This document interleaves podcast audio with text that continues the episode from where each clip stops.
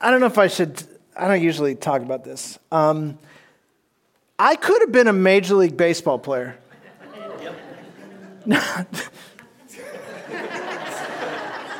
Seriously, I'm telling you, when I was nine years old, I was the best player in our league.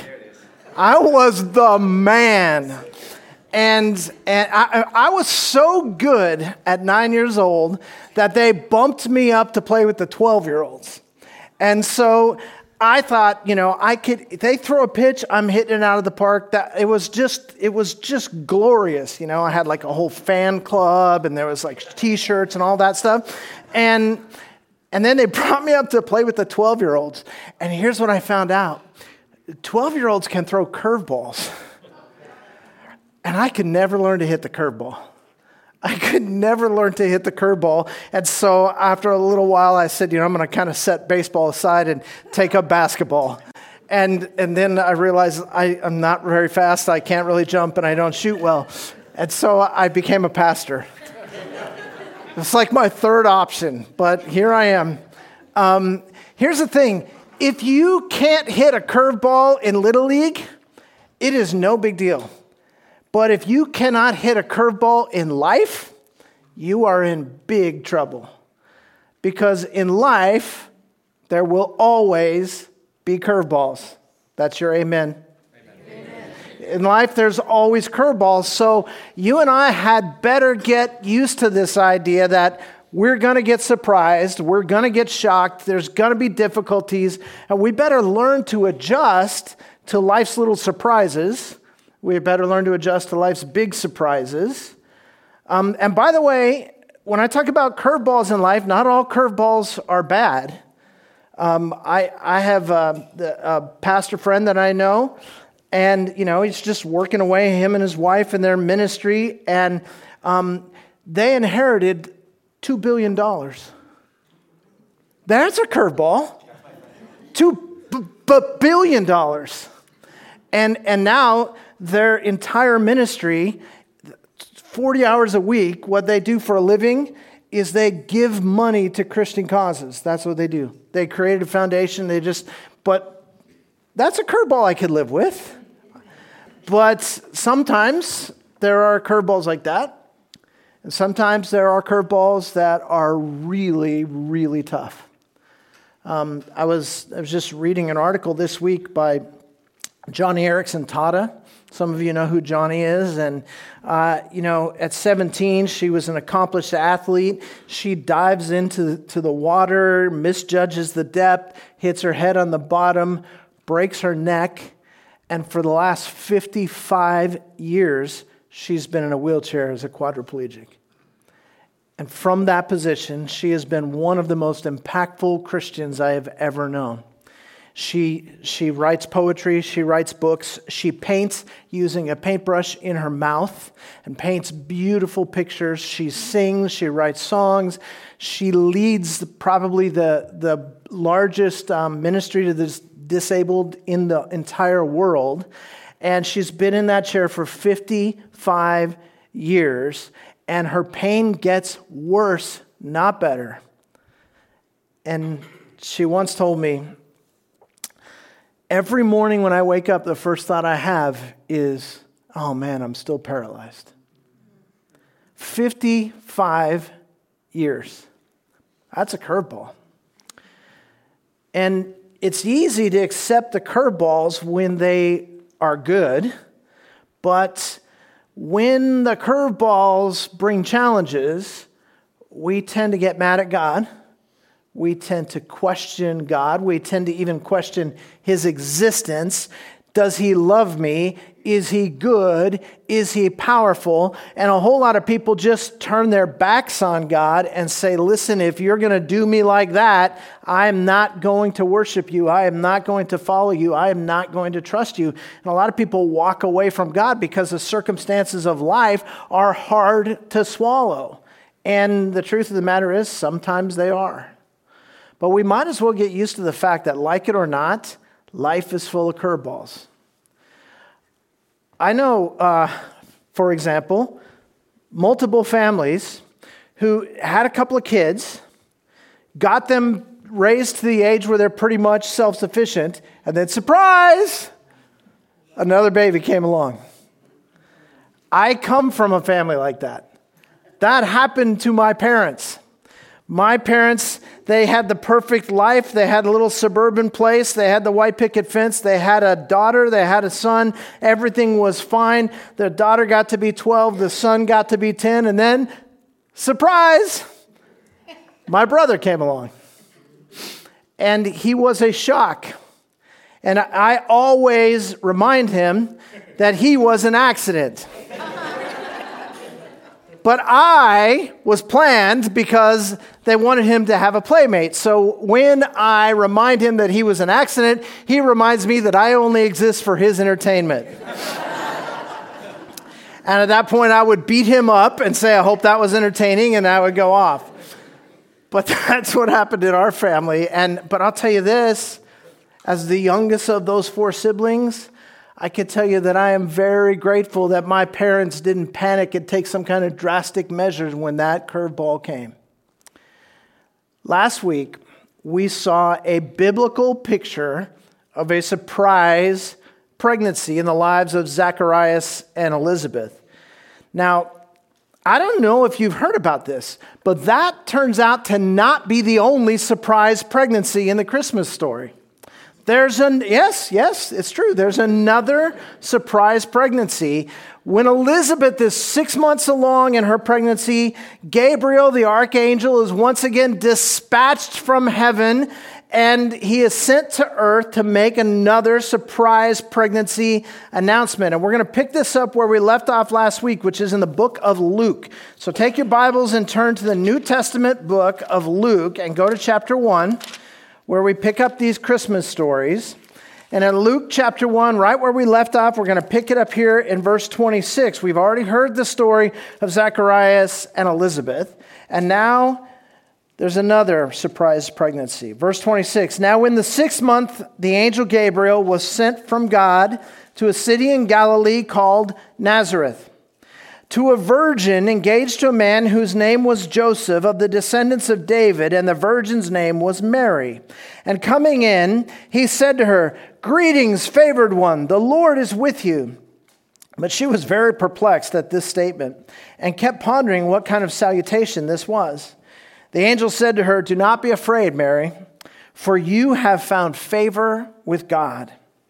And behold, you will conceive in your womb and bear a son, and you shall name him Jesus. He will be great and will be called the Son of the Most High. And the Lord God will give him the throne of his father David, and he will reign over the house of Jacob forever, and his kingdom will have no end. Mary said to the angel, How can this be, since I'm a virgin? The angel answered and said to her, The Holy Spirit will come upon you, and the power of the Most High will overshadow you, and for that reason the Holy Child shall be called the Son of God. And behold, even your relative Elizabeth has also conceived a son in her old age, and she who was called barren is now in her sixth month, for nothing will be impossible with God. And Mary said, Behold, the bondslave of the Lord, may it be done to me according to your word. And the angel departed from her. Have you ever noticed that God seems to choose to work through people who are humble and lowly? He, he, he, it seems such a rare occurrence when God goes and finds the strongest one, the most powerful one, the richest one, the most famous one, the strongest one, and says, You're going to be the one I do amazing things through. He seems to have this habit of finding the lowly, of finding the humble, and of showing himself strong through them. Have you ever seen that commercial that's running uh, where uh, the kids are choosing up teams for basketball, and Charles Barkley is one of the players. And they, the team picks Barkley first, right? Who do you suppose won that game? I'm guessing it was Barkley's team. And who do you suppose, if his team wins 50 to nothing, who do you suppose gets all the praise and glory? Charles Barkley, right? And, and so God seems to have this idea where He says, I can do amazing things through the lowliest of people. I can do amazing things through the most humble of people. And so He, he, he takes this guy, Joseph, who, who is sitting in a dungeon in Egypt, who is a slave, who has become a prisoner, and he raises him up to be the leader of all Egypt and to save that whole region from the famine.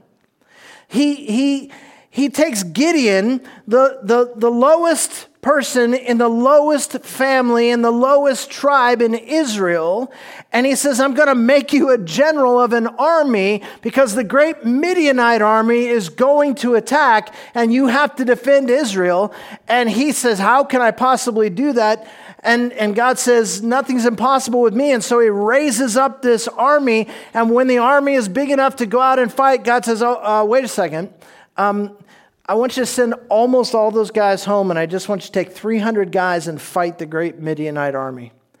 And God routs the Midianites through Gideon and his 300 men. And who do you suppose gets the glory for that? Gideon? The soldiers? God gets the glory. He chooses fishermen, he chooses lepers. He chooses prostitutes, he chooses tax collectors, and then he transforms their lives, lifts them up, and uses them for his own glory. That's what he does. It's a repeated theme all throughout the Bible. God loves to work through humble and lowly people. And Mary is no exception. God throws Mary this huge curveball, right? Just when she thought she had her life all figured out. Just when her dreams are coming true. She is out at David's bridal shopping for a wedding dress. She is getting invitations printed. She is uh, setting up a weekend away with her girls before the wedding. She's got this thing all planned out. And then God comes along and goes, Hey, Mary, um, put down the Modern Brides magazine for a second. I want to talk to you. I have something in store for you. I have a surprise. And verse 26 tells us that Gabriel, the archangel of God, had to go to Nazareth to find Mary. Even her hometown is unimpressive and humble. God didn't pick a girl from a prominent religious family in Jerusalem. Instead, Gabriel is sent to this little hamlet called Nazareth, which is in the hill country of Galilee and far from the center of religious life. These people in Nazareth are, would be our modern equivalent of what we would call hillbillies. These, these are the people who live in the hills. They're, they're less educated, they're less refined, um, they're, they're, there's no big city there, there's nothing impressive there. And he sends Gabriel there to find Mary. Nazareth is something like um, Barstow or, or, or Baker. It's, it's where you stop to go to the bathroom and buy beef jerky on your way somewhere better. That's what it is. And he goes there and, and he finds Mary. Now, remember what Nathanael said when Philip told him that Jesus was from Nazareth? He said, Can anything good come out of Nazareth? That was the reputation of this town. Well, Mary is from Nazareth. She's a humble teenage girl from a humble town. She's missed Nobody from nowhere.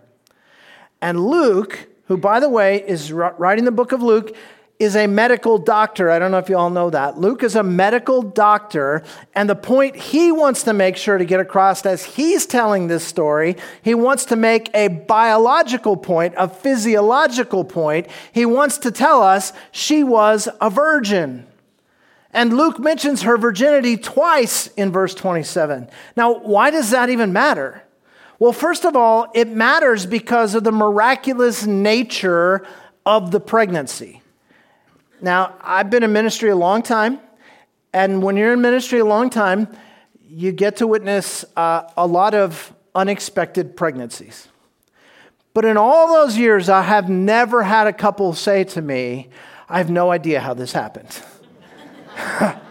I, I never had anybody go, I'm telling you, we've never touched each other. I don't know. All of a sudden, poof, I'm pregnant. I've never heard that one. And yet, that was her story to tell. And, and it matters that she was a virgin because, as a virgin, um, first of all, this birth is even more amazing than Elizabeth's pregnancy. Elizabeth is in her 80s, has been barren all of her life, and now she conceives and she's going to give birth to John the Baptist. And, the, and everybody is in shock about this. How can this be? Everybody's wondering what God is doing. And remember, Zacharias can't say anything. So, as the pregnancy is moving on, he knows the story, and pretty much nobody else does. And she's just pondering all of this in her heart. And that's an amazing pregnancy. But this makes that look like no big deal. This is a virgin who is pregnant. And so a miraculous conception matters not just because it was a miracle, but because it was a necessary miracle. So, so let's dive into the doctrine a little bit here and make sure we understand why it was necessary that Jesus be born of a virgin. The only way to save mankind was for someone who was both God and man to pay the price for our sin. Why?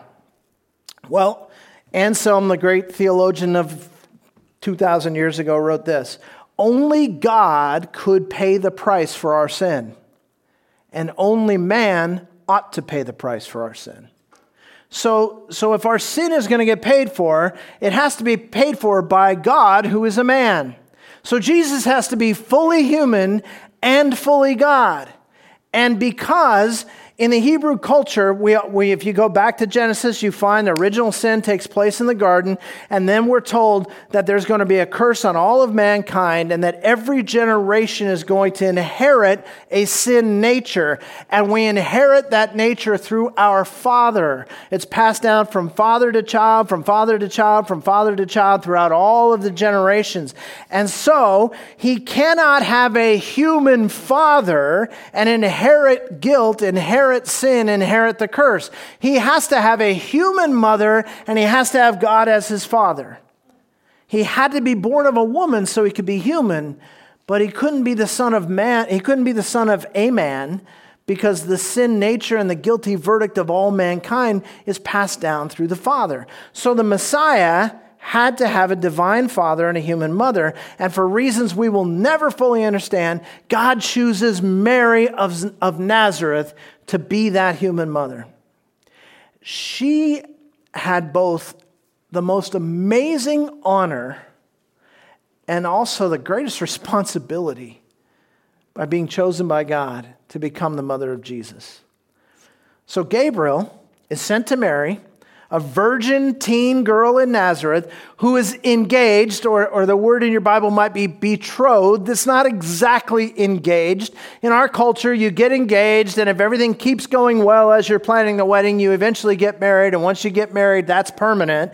But in, in Hebrew culture of that time, you would get betrothed. And to be betrothed involved a ceremony, and there was a commitment, and it was for life. But while the betrothal was happening, you still lived separately as the new husband put together the household and prepared everything so that he would be ready to be the head of his household when they got married. And so you'd have this betrothal. It was a complete commitment in order to end the betrothal. This is not just you have an argument and she throws a ring at him and walks out. That's not what happens. In order to end the betrothal, you had to go through the legal system and get a divorce. So they're sort of married, but they're not married. She's still living with her father, and he's still living with his family. And so they're betrothed. And who is she betrothed to? This common laborer by the name of Joseph. And Gabriel delivers this curveball from God. Look at verse 28 again. Let's find it there. Luke chapter 1, verse 28. And coming in, he said to her, Greetings, favored one, the Lord is with you. But she was very perplexed at this statement and kept pondering what kind of salutation this was. She was perplexed. You think? I love how the angel addresses Mary. He says, Greetings, favored one. The Lord is with you. What a surprising greeting. But it was true in every sense. The prophets had said, His name shall be called, as we just sang, Emmanuel. And Emmanuel means what? God with us. And so she is literally going to have God with her. She's literally going to have God inside of her body. God, Jesus, God the Son, is going to be raised in her home. He's going to be knit together in her womb. He's going to eat his Cheerios at her kitchen table. That's what she's being handed here. And the message to Mary turns out to be a very important one. We hear this story today and we think, oh, how sweet. He chose this young virgin to be the mother of the Messiah. But do you ever think about this from her perspective? You know what they did to unwed girls who became pregnant? They stoned them to death. And by the way, in, in that part of the world, that still happens quite a bit today. They, they would stone you to death. And um, nobody's going to believe her story. The best she could hope for is to sneak out under cover of darkness before anybody finds out, find some other town, make up some sad story about what happened and how her husband died and she's on her own now and all this kind of stuff, and hope to be able to live and raise this child by herself. That's the best that she could hope for. Nobody's going to believe her story. Would you believe her story? And Joseph obviously knew that he wasn't the father. I can't even fathom what that conversation would have been like if the angel hadn't stepped in and talked to Joseph about this. Like, can you imagine being married and you have to sit down and go, okay, this is going to sound strange, but there's no chance he's going to buy your story. And what would he think? What's he going to do? The best she could hope for would be to disappear in the middle of the night. This must have seemed, in that sense, like horrible news to her. At the same time, it's the most amazing news. There's an angel in her living room telling her that she is going to be the mother of the Son of God. That is amazing news. And so the scripture says, and she was perplexed by this. That is called understatement for those of you who are wanting to become great writers. She is perplexed by this. This news is going to be life changing for her. It's going to change absolutely everything for her. This would undoubtedly be a huge trial for her. But Mary's life's another good example of a lesson that we see illustrated again and again and again in Scripture. Not only does God choose to work through the humble and lowly, but another point that we could take from this is that God doesn't send people into difficult trials, He takes us into difficult trials. He doesn't send us into pain and suffering, He brings us in to pain and suffering. It seems like every Sunday I, this, this pops into my head as I'm preaching that in Psalm 23 it says, Even though I walk through the valley of the shadow of death, I will fear no evil. Why? For you are with me, Emmanuel, God with us. And so, as she goes into this trial, one of the things that we see in her life is that God doesn't just go, Hey, I have an assignment for you, go carry it out. He actually takes her into this situation. Um, there's a song we sing here a lot, um, and, and the line is, There's another in the fire, right? You, you know the story Shadrach, Meshach, and Abednego. And they, they stand for God and refuse to compromise and all that. They get thrown into the fire. And when they get into the fire, who do they meet in the flames? But one like the Son of God. And now there's four in the fire, and they are delivered from this, right? God doesn't send us into fire, He does take us through the fire. And there's all the difference in the world. So the first thing Gabriel told Mary is that she's favored and that God is with her. Mary, this is going to sound terrifying. This is going to be confusing. You're not going to know what to do with this. So let me just tell you up front you're favored by God. You're loved by God. You're chosen by God. You're special to God. God has his eye on you. God has you in his hand. You're favored by God, and God is with you. Greetings, favored one. The Lord is with you. When the curveballs come, it's easy to think that God has abandoned us. Every one of us probably has some experience in our lives where we have cried out to God in prayer, and as far as we know, nothing happened. Lord, please, you've got to fix this, and it doesn't get fixed. Lord, please, you've got to keep me from this, and He doesn't keep you from it. Lord, you've got to deliver my loved one, and He doesn't deliver them. And we look at that and we go, wow, God has abandoned me. God has walked away. He tells me to pray. I pray, and my prayers bounce off the ceiling, and He doesn't respond to me. How many times have we laid in a hospital bed, or worse than laying in a hospital bed, sat in the chair next to the hospital bed of a loved one and said, Oh God, you've got to come through, only to see that nothing changes? Guys, this, this heresy that is so common, especially in American Christianity today, that says God will never let you suffer. He will never let you struggle. He always wants you to be rich. He always wants you to be happy. He always wants you to be healthy. There's not a single verse in Scripture that can make you believe that. We struggle Life is full of struggles. And when there are struggles in life, it does not mean that God has abandoned us. And that's why Gabriel reminds her right from the beginning this is going to freak you out, Mary. You're not going to know what to do about this, Mary. You're going to be lost in this and you're going to feel just caught up as if this is happening to you. But I just want you to know something God has not lost sight of you. In fact, you're favored by God, God is with you. He doesn't keep us out of the storms of life, but He does carry us through them. And sometimes, as in the case with Mary, the most difficult trials are the pathway to God's greatest blessings. But we have no way of seeing that from where we are. Maybe, like Mary, you might just need a reminder this Christmas season that you're chosen and favored by God. That that despite your circumstances and, and your lack of understanding of why there's no change, no matter how it seems, that He will never leave you, He will never forsake you. Christmas is our annual reminder that He is Emmanuel, God with us. Well, the angel had more to say. Let's pick it up in verse 30. The angel said to her, Do not be afraid. There's what the angels say again, right? Do not be afraid.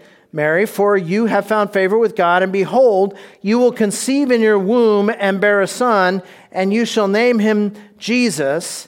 He will be great and will be called the Son of the Most High, and the Lord God will give him the throne of his father David. He will reign over the house of Jacob forever, and his kingdom will have no end. Mary said to the angel, How can this be, since I'm a virgin?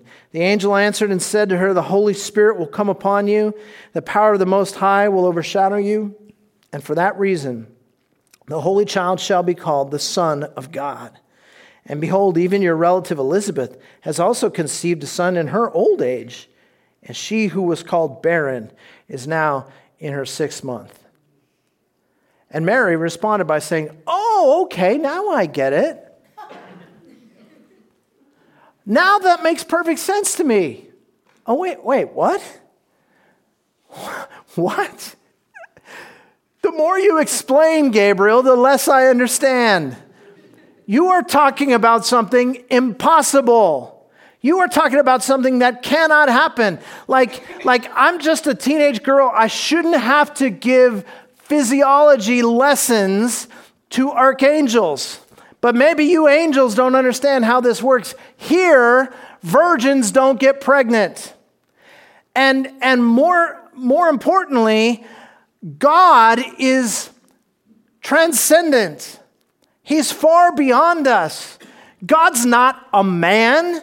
God cannot be in the womb of a woman. What does it say in the Old Testament? What kind of temple will you build for me? God says that I, what could possibly contain me? What could possibly house me? And she says, You're telling me that God is going to be in my womb growing over the course of 40 weeks, and then I'm going to give birth to a baby. And when I hold this child in my arms and look in his eyes, I'm going to be looking into the eyes of God. This makes no sense. It makes absolutely no sense. And friends, May this Christmas be a reminder to us that while we never fully understand what God is doing or why He's doing it, the point is that He's doing it. And we can trust Him with everything. Look at verse 37. For nothing will be impossible with God. And Mary said, Behold, the bondslave of the Lord may be done to me according to your word. And the angel departed from her. Nothing is impossible with God. And Christmas is our annual announcement of that. It's at Christmas that God gets his loudspeaker and says, By the way, don't forget, nothing is impossible with God. By the way, I know you can't see a solution to your problem. By the way, I know that you think that everything is the way you understand it, but guess what? Nothing is impossible with God. And Christmas just shouts that truth over a loudspeaker for us. All of us, all of us were helplessly dead in our trespasses and sins, according to the scripture. Completely without hope all of us completely helpless, unable to save ourselves. And the scripture says, the wages of sin is death. No excuses, no exceptions. The wages of sin is death, and we're all sinners, and we can't stop it. We can't fix it. We can't change it. And God says, guess what? Nothing is impossible with God. It's the heart of the gospel. And into that impossible situation, God comes along, places his son in the womb of Mary so that he can pay the price for our sin, so that he can set us free and give us new life. And what seemed impossible didn't just become possible, it became real. And so there's three important lessons from my message today. Number one, God works through the lowly and humble. Number two, God is with us even in the fiercest of storms. And number three, there is nothing that is impossible with God. Those are my three main points this morning. but you've been good, so I'm going to give you some extra. I'm going to give you one more thought. I'm not going to even charge you for this one. This is free, okay? Zacharias, we saw last week, received a shocking message about an unplanned pregnancy, and his initial response left him mute for nine months. Mary receives a shocking message about an unplanned pregnancy that rocked her world and put her in great danger. And they both responded the same way. We're in Luke chapter 1. Go down to verse 67. Let's see Zechariah's response. Because guess what? After the child came, on the eighth day after the child was born, Zacharias could once again speak. And here's what it says Verse 67 of Luke chapter 1. And his father Zacharias was filled with the Holy Spirit and prophesied, saying, Blessed be the God of Israel, for he has visited us and accomplished redemption for his people, has raised up a horn of salvation for us in the house of David his servant. And he spoke by the mouth of his holy prophets from of old, salvation from our enemies, from the hand of all who hate us to show mercy toward our fathers and to remember his holy covenant, the oath which he swore to Abraham our father, to grant us that we, being rescued from the hand of our enemies, might serve him without fear, in holiness and righteousness before him all our days. And you, child, shall be called the prophet of the Most High. For you will go on before the Lord and prepare his ways, and give to his people the knowledge of salvation by the forgiveness of their sins, because of the tender mercy of our God with which the sunrise from on high will visit us, to shine upon those who sit in darkness and the shadow of death, to guide our feet in the way of peace. Zechariah's response, the moment he can talk, is to give praise and glory and honor to God. I just think if I had been Zacharias and I had had the experience that he had, and I had waited nine months and I couldn't say a word, and everybody thought I lost my mind, and now I can speak, the first thing I would say is, okay, let me tell you what happened to me. Because this is about me, right? But Zacharias goes, oh, no, no, it's not about me. It's about him. It's about a God who keeps his promises. It's about a God who keeps his covenant. It's about a God who loves us so much that he will not let us go. It's about a God who pours out mercy upon us and says, I will rescue you from that which you cannot rescue yourself from. It's about him. Blessing and, and honor and glory and praise be unto our God. That's his response. What's Mary's response? Go back a few verses. Mary in chapter uh, 1, verse 46 of Luke. And Mary said, My soul exalts the Lord, and my spirit has rejoiced in God my Savior, for he has had regard for the humble state of his bondslave. For behold, from this time on, all generations will count me blessed. For the mighty one has done great things for me, and holy is his name. And his mercy is upon generation after generation toward those who fear him. He has done mighty deeds with his arm. He has scattered those who were proud in the thoughts of their heart. He has brought down rulers from their thrones, has exalted those who were humble. He's filled the hungry with good things and sent away the rich empty handed. He's given help to Israel, his servant, in remembrance of his mercy, as he spoke to our fathers, to Abraham and his descendants forever. And Mary stayed with her about three months and then returned to her home. Mary, after processing this and coming to grips with what has happened to her, her only response is, How great is God! How merciful is God! If I was Mary, what I would have to say is, okay, before you start throwing rocks, let me explain. But she doesn't. This isn't about her. This is about God's grace toward her and toward all of us through her. This is about God's mercy and his covenant keeping and his love. It's the same response that Zacharias has.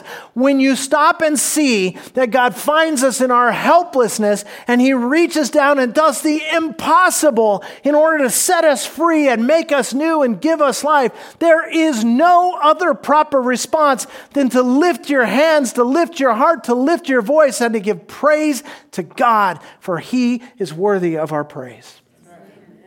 There's no other choice. That's the proper response. The curveballs are coming. They always do. But this Christmas, I pray that you and I will stay focused not on our circumstances, but on the God who transcends our circumstances, on the God who keeps his promises, on the God for whom nothing is impossible, on the God who is always with us. May this Christmas season be a reminder that you can always trust God. And may it be an opportunity for us to praise Him and to declare His glory, even when we don't understand what He's doing.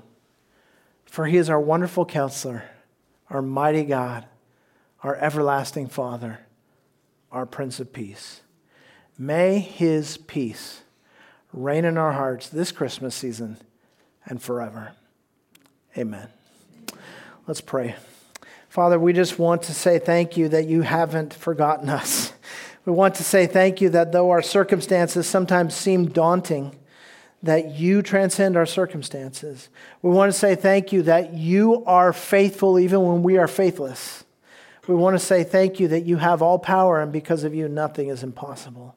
And we just ask you, God, that you would help us to give you the focus, to give you the praise, to give you the honor, to give you our lives. That we would not be overwhelmed by the storms, but instead that we would see you despite the storms, and that you would take us through the valley of the shadow of death, and that we will not fear evil because we are, you are with us. And we thank you and we praise you. In Jesus' name we pray. Amen.